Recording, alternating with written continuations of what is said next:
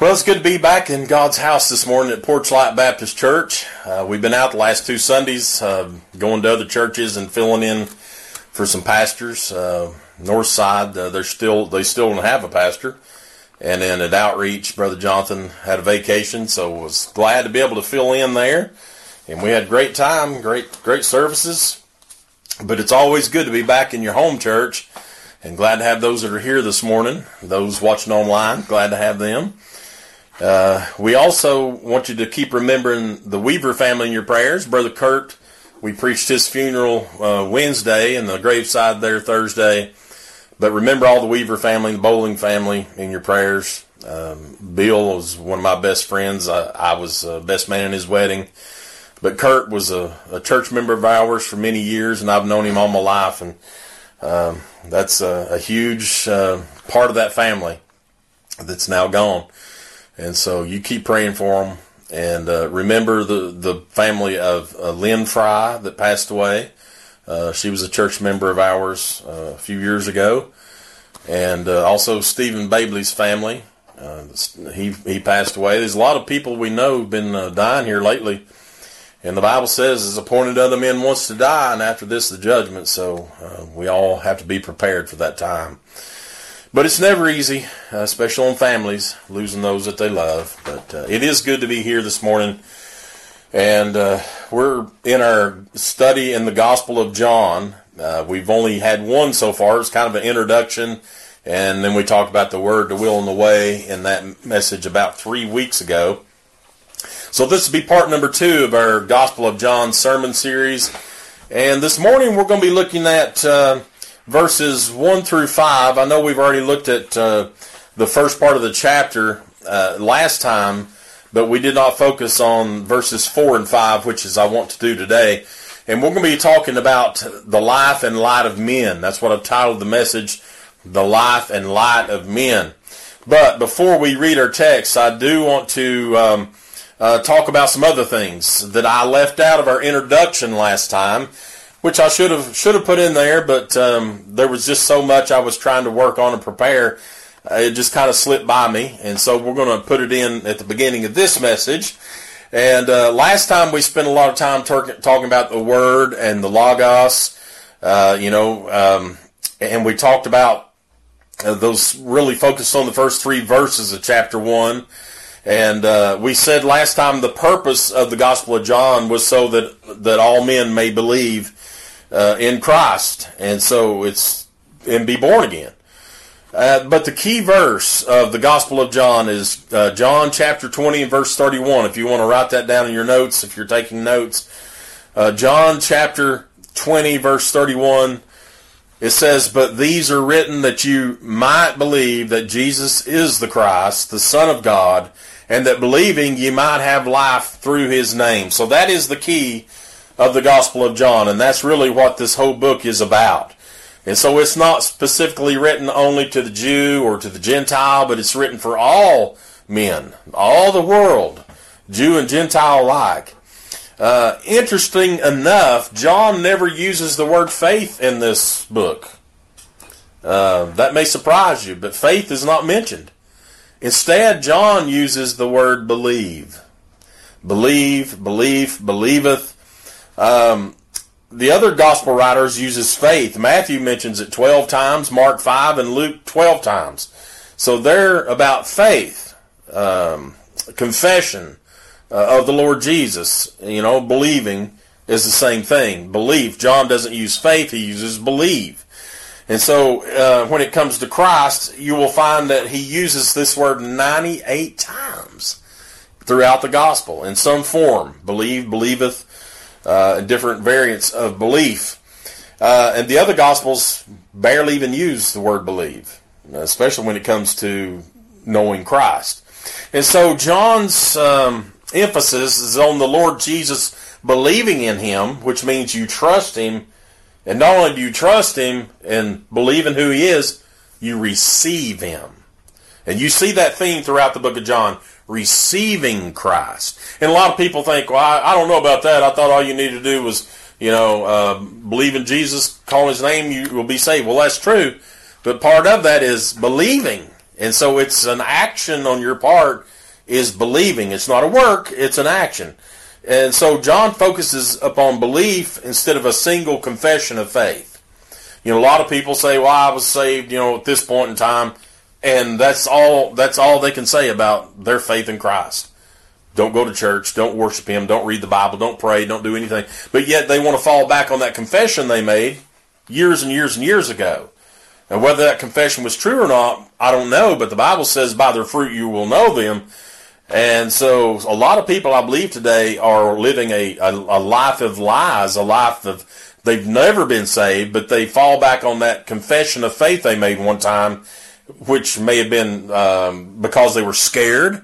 It may have been because they were following everybody else, and maybe they were one of those places where they say, if you want to be saved, raise your hand, and they look around and everybody's raising their hand, and they go like this. And so they base their faith in Christ upon uh, being that one time confessing. But they don't, uh, uh, uh, their, their belief and their actions are not following up with it. So uh, John uses the word believe. Now, most people believe, and I do as well, that the Gospel of John was the second from last book written in the New Testament. Revelation being the last book that was written, and John being, of course, the human penman of both these books. Uh, it's also believed that John was the last living apostle at the time this book was written. And it was written late, like in 92 AD. So it had been several generations since Christ had been crucified, buried, and rose again. So three to four generations of people now and believers are on earth at the time this gospel was written. And so it's been uh, it's made, been made clear to people that Christ is not returning soon. Uh, as soon as he ascended, and the angels said, you know, he was going to come back in like manner, and so everybody was waiting and watching and thinking it's going to come any time now. Any time now, he's going to come back and he's going to establish his earthly kingdom here on this earth. And so they were thinking it was immediate. Well, many years have passed since then, so now they're getting the idea well, it's not going to be immediate, and it's going to be a future time. And so John focuses upon living your life now uh, in, in hopes of that coming time, but meanwhile occupying till he comes.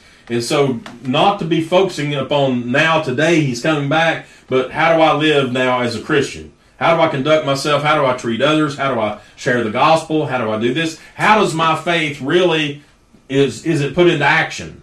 My belief, am I putting it into action? And so uh, John lays this groundwork for present day believers still awaiting Christ's return. And here we are over 2,000 years later, still uh, expecting Christ's immediate return anytime. And there, by the way, there's nothing hindering him from coming back now. Everything has been fulfilled that needs to be fulfilled. He could come back at any time and call us out of here.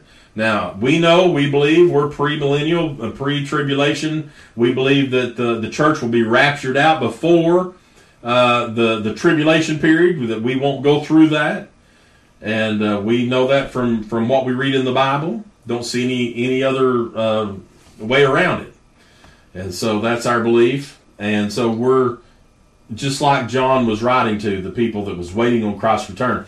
Now, there's an interesting thing about John's gospel. He doesn't, like we said last time, he doesn't um, mention a lot of the things that the other gospels mention. The synoptics, Matthew, Mark, and Luke instead, he he focuses upon Jesus's um, life and, and, what he did instead of you know and who he is. Uh, he focuses on who Jesus is, the Son of God and the very image of God. But the book of John tells us about seven miracles of the Lord Jesus. There's the turning water into wine in John chapter 2, the healing of the nobleman's son in John chapter 4, the healing of the impotent man in John chapter 5, the feeding of the 5,000 plus in John chapter 6, the walking on the water, John chapter 6, giving sight to the blind man, John chapter 9, and raising Lazarus from the dead in John chapter 11. Those are the seven miracles that the Gospel of John uh, informs us of. Well, there's also something else in the Gospel of John, or sevens, seven messianic claims from Jesus. I refer to these as the I ams. There's seven I ams mentioned in the book of John that that prove and show us that he is the Messiah. He is the Son of God. Uh, in fact, he is God. Uh, there is the I am the bread of life. John 6 and 35. Jesus said unto them, I am the bread of life. He that cometh to me shall never hunger, and he that believeth on me shall never thirst. Now these these things that these I ams, these messianic claims, are also titles of Jesus. You could say, well, what's some other names for Jesus? He's the bread of life. The next one, I am the light of the world, he said in John chapter 8, verse 12. Then spake Jesus again unto them, saying, I am the light of the world. He that followeth me shall not walk in darkness, but shall have the light of life. We're going to talk about that light and life uh, after we read our text this morning. Uh, the third I am or messianic claim is I am the door. The door. I am the door. John 10 and 9. He says, I am the door. By me, if any man enter in, he shall be saved and shall go in and out and find pasture. The fourth claim, I am the good shepherd. John 10 and 11. I am the good shepherd. The good shepherd giveth his life for the sheep. The fifth one, I am the resurrection and life. John 11 and 25. Jesus said unto her, I am the resurrection and the life. He that believeth in me, though he were dead, yet shall he live. The sixth claim, I am the way, the truth, and the life.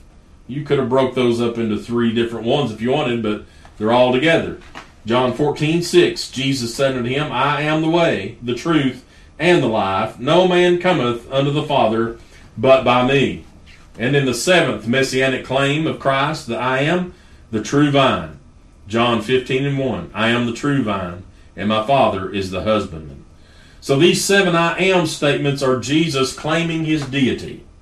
Uh, if there was any question as to whether Jesus was the promised Messiah, or whether Jesus is the very image of God, these right here should show us. What is it when uh, Moses asked uh, the Lord what his name was? He said, I am. What's Jesus saying? I am the bread of life. I am the light of the world. I am the door. And notice in all those ams, they're capitalized in your King James Bible. I don't know about these other Bibles, these goofy Bibles, but King James, that I am, the A is capitalized. And so Jesus is the promised Messiah, and all one had to do was point back to all these claims he made and say, Yes, that's true. He is all these things. And so this is one of the reasons, by the way, why the Pharisees were always wanting to get rid of him and kill him. They thought he was being blasphemous. He is claiming to be God and claiming to be the one, the bread of life, the light of the world, the door, the good shepherd, the resurrection of life, the way, the truth, and life, and the true vine. And so they said, This man is blasphemous and we need to kill him. All right, so those were some things I wanted to add into last we uh, last time's message, the first one. But uh, I, now I want to look at the uh, John chapter one verses one through five, and our attention is going to be on verses four and five. And remember, I've titled this "The Life and the Light of Men." So let's read our text, John chapter one verses one through five. The Bible says, "In the beginning was the Word, and the Word was with God, and the Word was God." The same was in the beginning with God.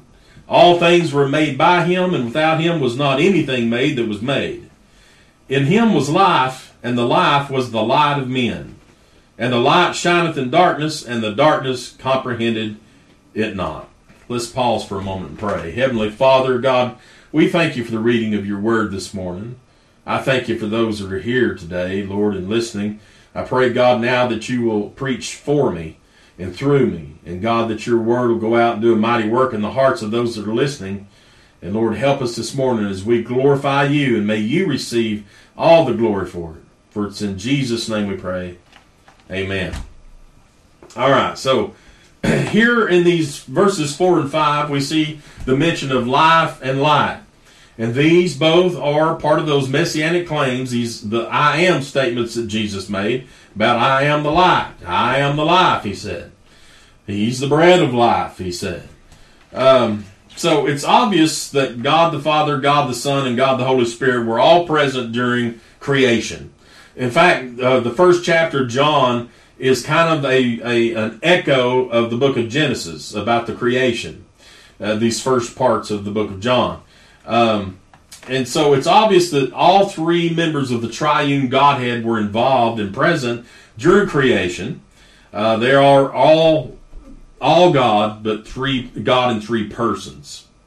Um, so John ties creation directly to the Word. He says in the beginning was the Word, and that means the Logos. You remember we talked about this last time, the Logos, um, and so um, he's tying creation to Jesus and says that all things were made by him and nothing was made without him.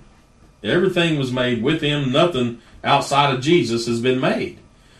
Uh, we are told also in John 5 and 26 For as the Father has life in himself, so hath he given to the Son to have life in himself.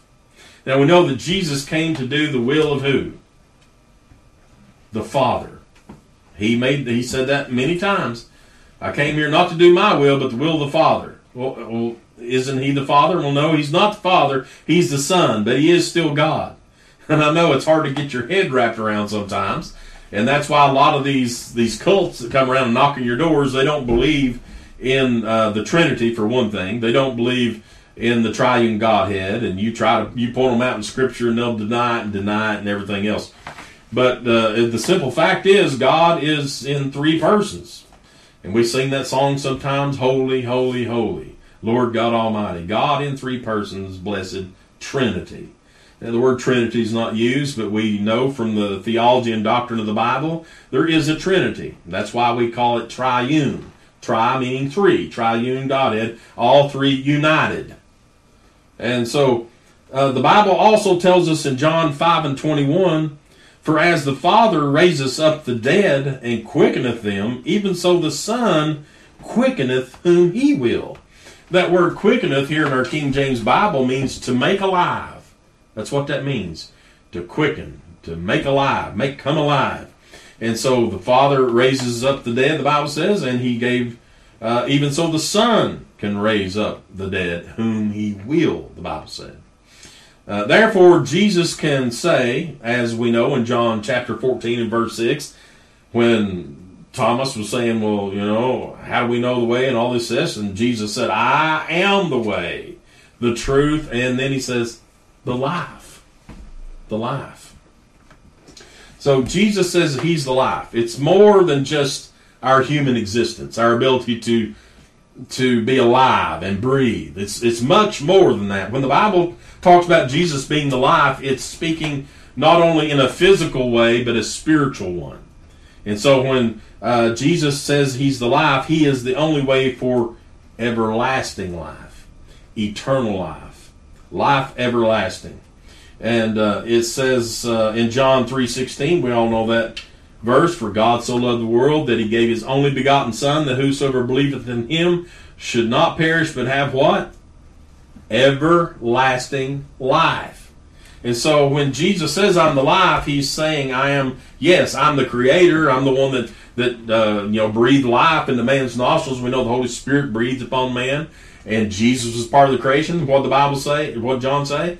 That all things were created by him, the Word, Logos, and nothing was created without him. So Jesus was uh, responsible as well in the creation of man. So he gives man life physically, but he gives man life spiritually. Everlasting life is referring to a life beyond this earth, a life in heaven that lasts forever.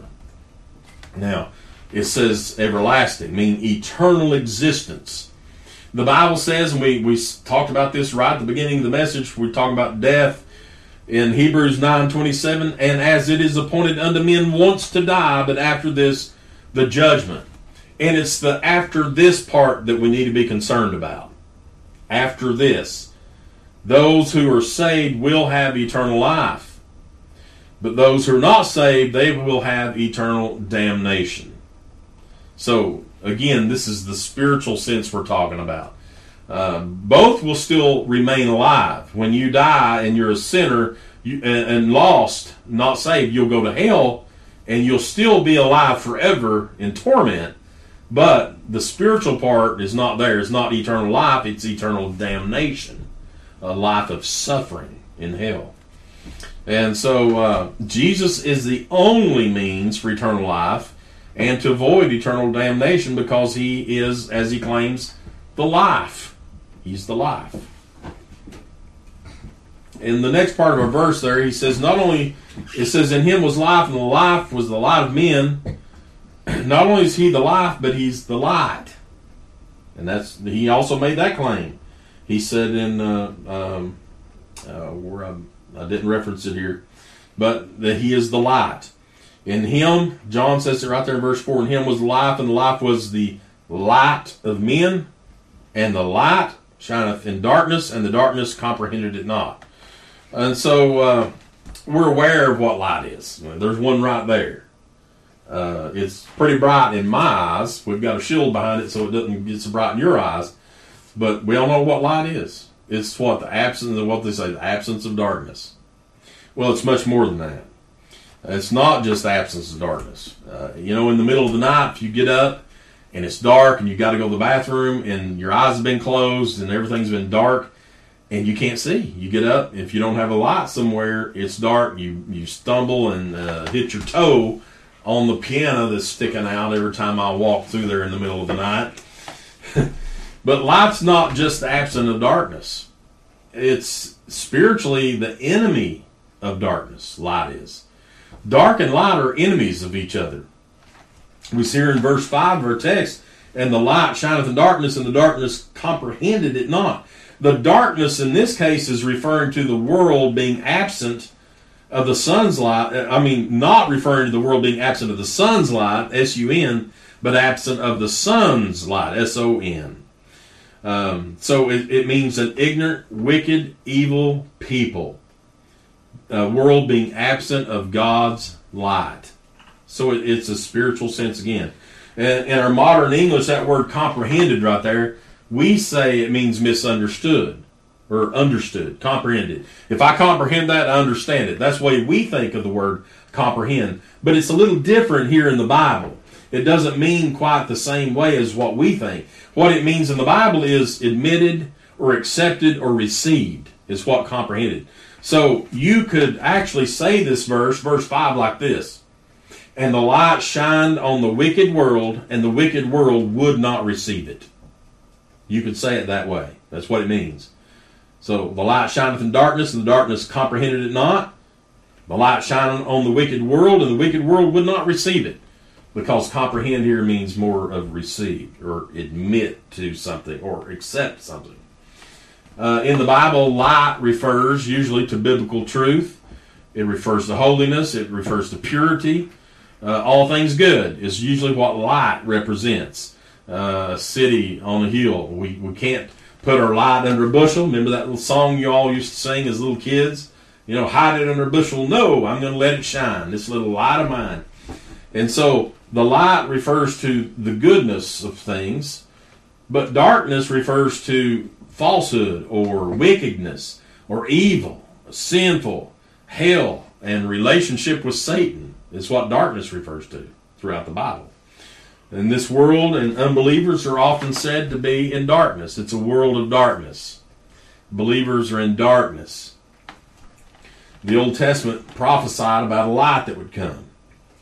And you know, we sing one of the, the most sung songs in church is Amazing Grace. And what does it says in that? I once was lost, but now I'm found. Twas what? Blind, but now I see. So that again is a comparison of the light and dark I once was blind, meaning everything's in black, it's in darkness. I was lost, I was a sinner, I was in darkness. But once I got saved, now I am no longer blind. I can see and I'm in light. And so that comparison of darkness and light, whenever someone has heard the gospel, then they're no longer in darkness once they receive Christ as their Savior. And when the gospel's heard, it's like a beam of light shining in the darkness. Uh, the Old Testament, like I said, prophesied that the light would come. Uh, listen to what it says in Isaiah chapter 60, verses 1 through 5. and this is a this is again this is a messianic uh, portion of the scripture in the Old Testament prophesying uh, toward that. Isaiah 60 and 1. Arise, shine, for thy light is come, and the glory of the Lord is risen upon thee. For behold, the darkness shall cover the earth, and gross darkness the people. But the Lord shall arise upon thee, and his glory shall be seen upon thee. And the Gentiles shall come to thy light, and kings to the brightness of thy rising. Lift up thine eyes round about and see. All they gather themselves together. They come to thee. Thy sons shall come from afar, from far, and thy daughters shall be nursed at thy side. Then thou shalt see and flow together, and thine heart shall fear and be enlarged, because the abundance of the sea shall be converted unto thee. The forces of the Gentiles shall come unto thee. Now, all through the Old Testament, the prophets prophesied about the Gentiles coming to the light. You know, they're going to see the light. They'll no longer be in darkness. Well, it's talking about a wicked, perverse um, people. And in fact, that's what it said there that the people themselves, gross darkness. The people were in gross darkness. In other words, void of any good, void of any holiness, any purity. But the Bible says, well, there's going to be one come, the light's coming. And so that's a foretelling of the Messiah that was coming. And of course, we know that Jesus is the Messiah that was promised. In fact, John gives us gives Jesus the title of the light. Look at it there in our opening text, down in uh, verse six through eleven. Uh, four times John refers to Jesus as the light. It says there was a man sent from God whose name was John. Uh, this is talking about John the Baptist, which we'll talk about next next time. There's a man sent from God whose name is John. The same came for a witness to bear witness of the light. Notice that light is capitalized. That all men through him might believe. He was not that light, capital L, but was sent to bear witness of that light, capital L. That was the true light, capital L, which lighteth every man that cometh into the world. He was in the world, and the world was made by him, and the world knew him not. He came unto his own, and his own received him not. So notice there that light is capitalized. Is it capitalized in your Bible? Yeah, in our King James, it's capitalized, meaning that it is a, a title or a name. And so, um, look look again there in verse 11. It says, He came unto his own, and his own received him not. And that goes right along with verse 5 that we've been talking about. It says, And the light shineth in darkness, and the darkness comprehended it not. Remember what we said comprehended means? Receive, accept. So uh, that goes right along. Verse 11 and verse 5 go, go with each other. And so Jesus' own people would not receive him. It wasn't that they simply didn't understand who he was. Now, some didn't, but it's not that they didn't understand who he was. They refused to receive him. With all the, the, the obvious signs of the Messiah, he fulfilled every portion of Scripture. He was right there in front of them. He was the light that came in the darkness. And you know what they said? Nope, I'm not accepting it. I'm not receiving it. So they blatantly made up their minds to refuse to believe in him. Even though it was obvious who he was, they're not going to believe him. They would not receive him. He came into his own, his own being the Jewish people, the Hebrew people. He came unto them and they said, Nope, we're not receiving you. We, we're not. So they would not comprehend him. But the truth is, you must receive Jesus to be saved. And some people don't like that. They say, "Oh, wait a minute. What is what's all this? You got to receive Jesus. How do you receive Jesus?" Well, the Bible tells us that's what happens when we believe in Him. In John chapter one verse twelve, it says, "But as many as received Him, to them gave He power to become the sons of God, even to them that believe on His name." You see that? So believing in Him and who He is, and accepting, receiving Him, that's when you get saved. You receive Christ. So there's nothing wrong with, with telling somebody, you know, receive Christ as your Savior. You know, take Him for yourself. That's what that word receive means, is to take for oneself. To receive. So there's nothing unbiblical about saying it. In fact, it's very biblical. You must receive Christ as your Savior in order to be saved. Because if we do not receive him, we do not take him as our Savior. And we're not saved. That means we reject him.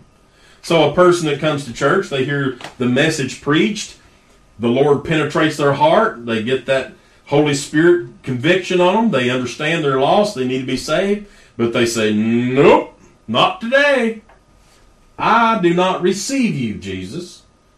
I'm not going to accept you. And so they'll push him away, even though they know the truth. They've heard the truth. This light has shined into their dark soul and gave a little bit of light enough to where they under, understand they're under conviction, but yet they say, No, I will not receive it. They will not comprehend him to become their Savior. So they reject him.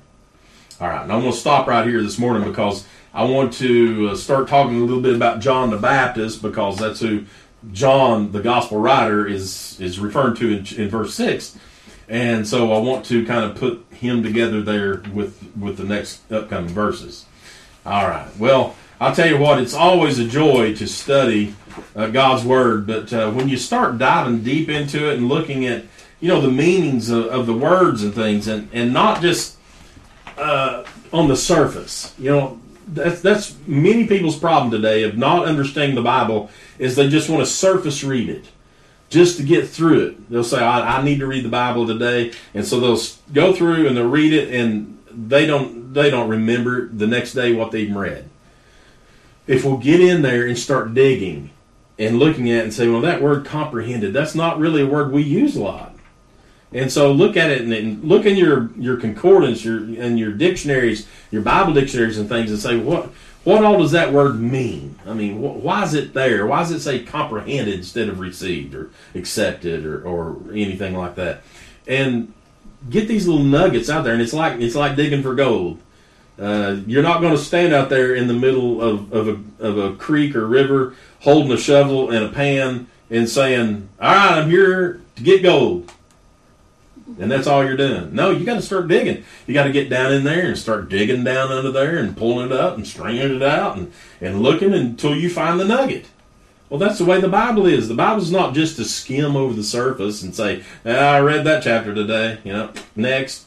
No, you get down in there and you pray on it, you meditate upon it and say, Lord, reveal to me. And that light that He is, He will shine that light upon His Word and reveal it to, unto you. I remember when I first started studying the Bible, I didn't know anything. I mean, just you know the the you know the famous stories that I heard when I was a kid. Of course, I knew all those, but I couldn't tell you about what anything meant really until I got down. I got serious and started praying. I said, Lord, you're going to have to show me because I, I just I'm not smart enough.